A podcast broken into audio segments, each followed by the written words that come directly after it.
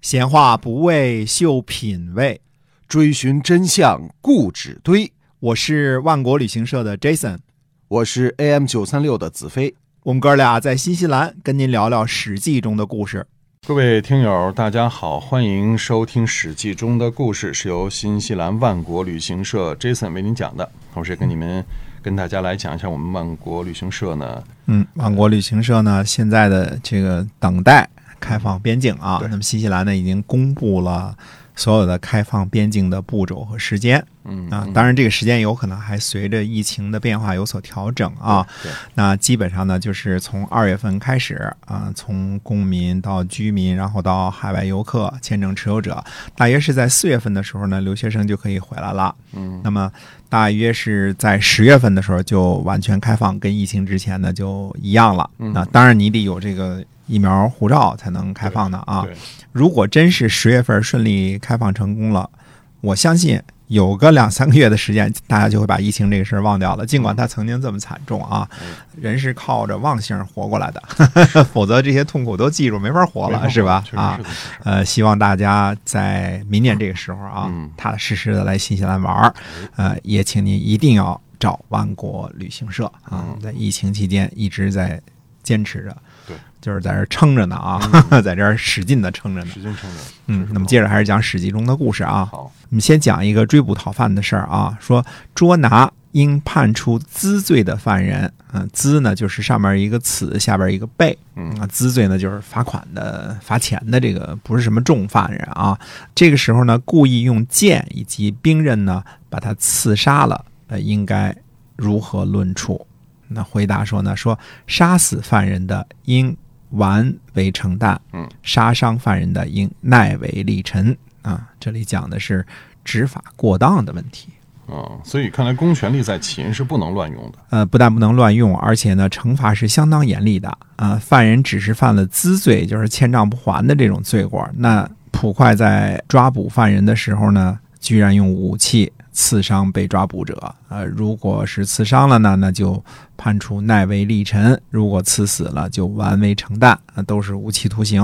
嗯有公权力者呢，可以合法携带武器。那如果可以随意伤人不受惩罚，那边户民就别活了。对，犯人逃跑，这监管者会有罪吗？犯人呢是要为国家创造财富的，嗯呃，这样肯定有罪。呃，法律答问当中说呢，说监领犯人而将犯人失去，呃，能自己捕获以及亲友代为捕获的，就可以免罪。已经受肉刑的，处隐官。什么罪可以处隐官啊？群盗已经被赦免为庶人，带领判处肉刑以上犯罪的罪犯呢，带着行械的这个囚徒，将囚徒丢失了，以过去犯的罪论处，断去左脚趾为承担。啊，这是看管的人啊，嗯就是你那个什么了之后，就拿你过去的那个罪来判，最后是判的是重罪，斩行为承担，这是最重的嗯呃，无期徒刑了，差不多啊。那么后来呢，自己把失去的囚徒捕获了，这样呢叫做处隐官。呃，与其他群盗同样的罪呢，是比照如此处理。啊，也就是说这囚犯追回来了，活罪可免，但是这脚趾头可就接不回来了哈。嗯，对喽。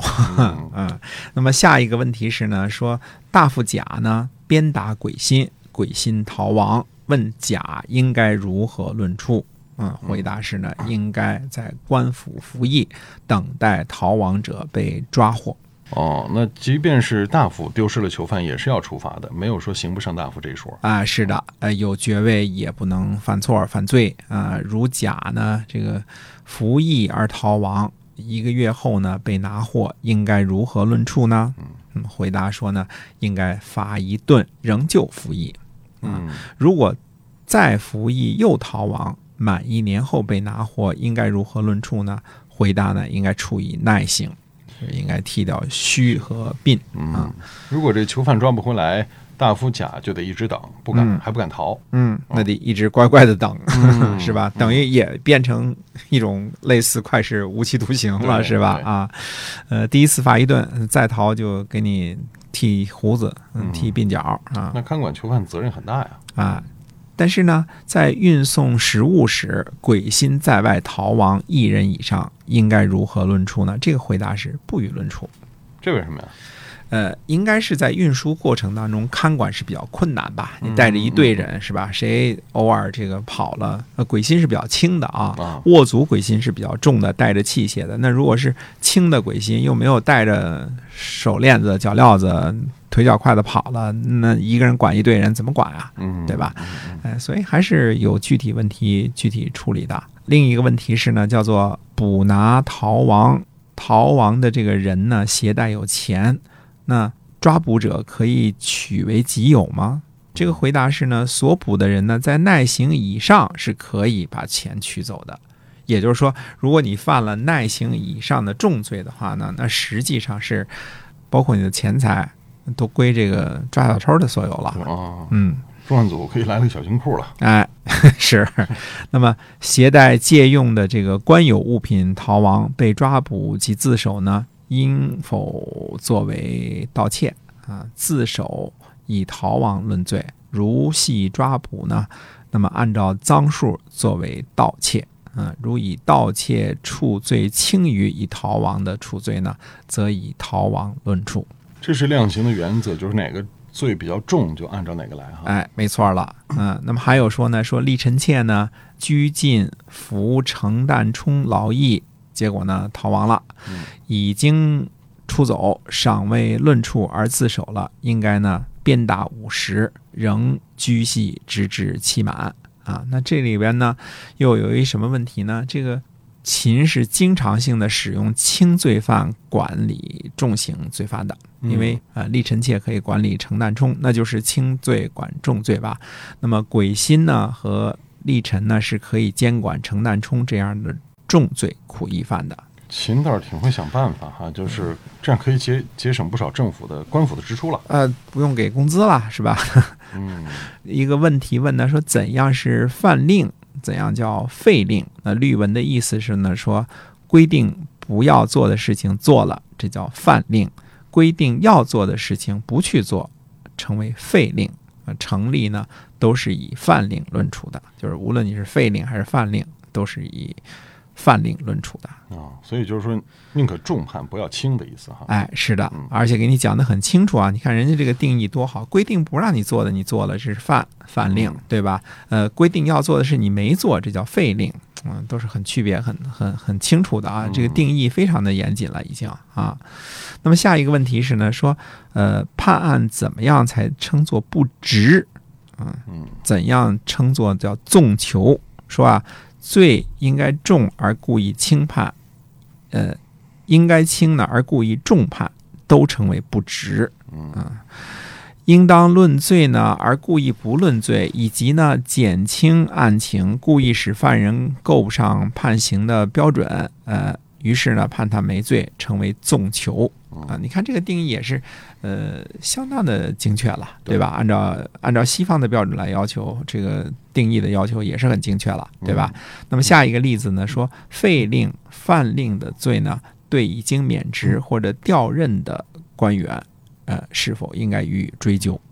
那回答是呢，嗯予以追究追究啊。就是已经罢免或者调走了，照罚不误。哎嗯，嗯，郡县所任用的佐，在其他郡县做事情呢，不够这个任职的，嗯、嗯就是说没尽职啊，嗯这样呢，应该如何论处呢？说按照轻微的犯令论处。嗯啊，所以在外县和本县一样，当官的都要努力工作。哎，嗯嗯，还有一条说呢，说保举他人为城啊，这城应该是指县城啊。说城以免事，事后呢本人为令，如原来保举过的那个人有罪，呃，这个令呢是否应该免职呢？那回答说呢不应该免职。哦，还好这连坐倒不是终身制哈。哎嗯那么还有一个问题问呢，说丢失了寄书、符券、官印、衙器的权啊，已经受到论处了。后来呢，自己找到所丢失的东西了，嗯应该是否免除所论的罪呢？那么回答说不应该免除。官印什么的丢了再找回来也不免罪。哎，嗯对的。，嗯那么还有一个例子说的是搬家的事，说甲呢迁居，请求呢立呢迁移户籍，就把户口给迁走；立呢呃加以拒绝，没说为什么啊，嗯就不为他更改户籍。如果甲呢处以耐刑、罚款的罪，问吏应该如何论处？那么甲罪有耐刑以上呢，吏应该罚两甲。这就是片儿警没尽到责任。哎，还有说呢，说百姓间有债务，不准许呢擅自强行索取人质，擅自强行索取人质，以及双方呢同意呃押人质的，均罚二甲。成立呢，向他人强行索取人质的人呢，应该论罪；把人质呢给人的人呢，不论罪。但是如果双方同意抵押的，把人质给人的人也要论罪。你看规定哦非常的详细啊。啊，就要人质和同意抵押人质一样论罪。哎，对的。嗯，嗯那么律令中呢，还有很大的篇幅呢，这个是关于粮食管理的嗯啊，比如说呢，呃，仓房门儿这个门插儿啊，呃，不紧密的，可以容得下手指啊、呃用以撬动的器具，成立呢应罚一甲。当木匠也不容易啊，嗯是吧？对，嗯，仓房门扇呢，如果如果这个门扇呢不紧密，谷物能够从里边露出来，成立罚一甲。空仓里边呢有草垫儿，呃，草垫儿下呢遗漏的粮食呢一担以上，成立呢应该罚一甲，并罚负责监管的令史一顿，还有连坐啊。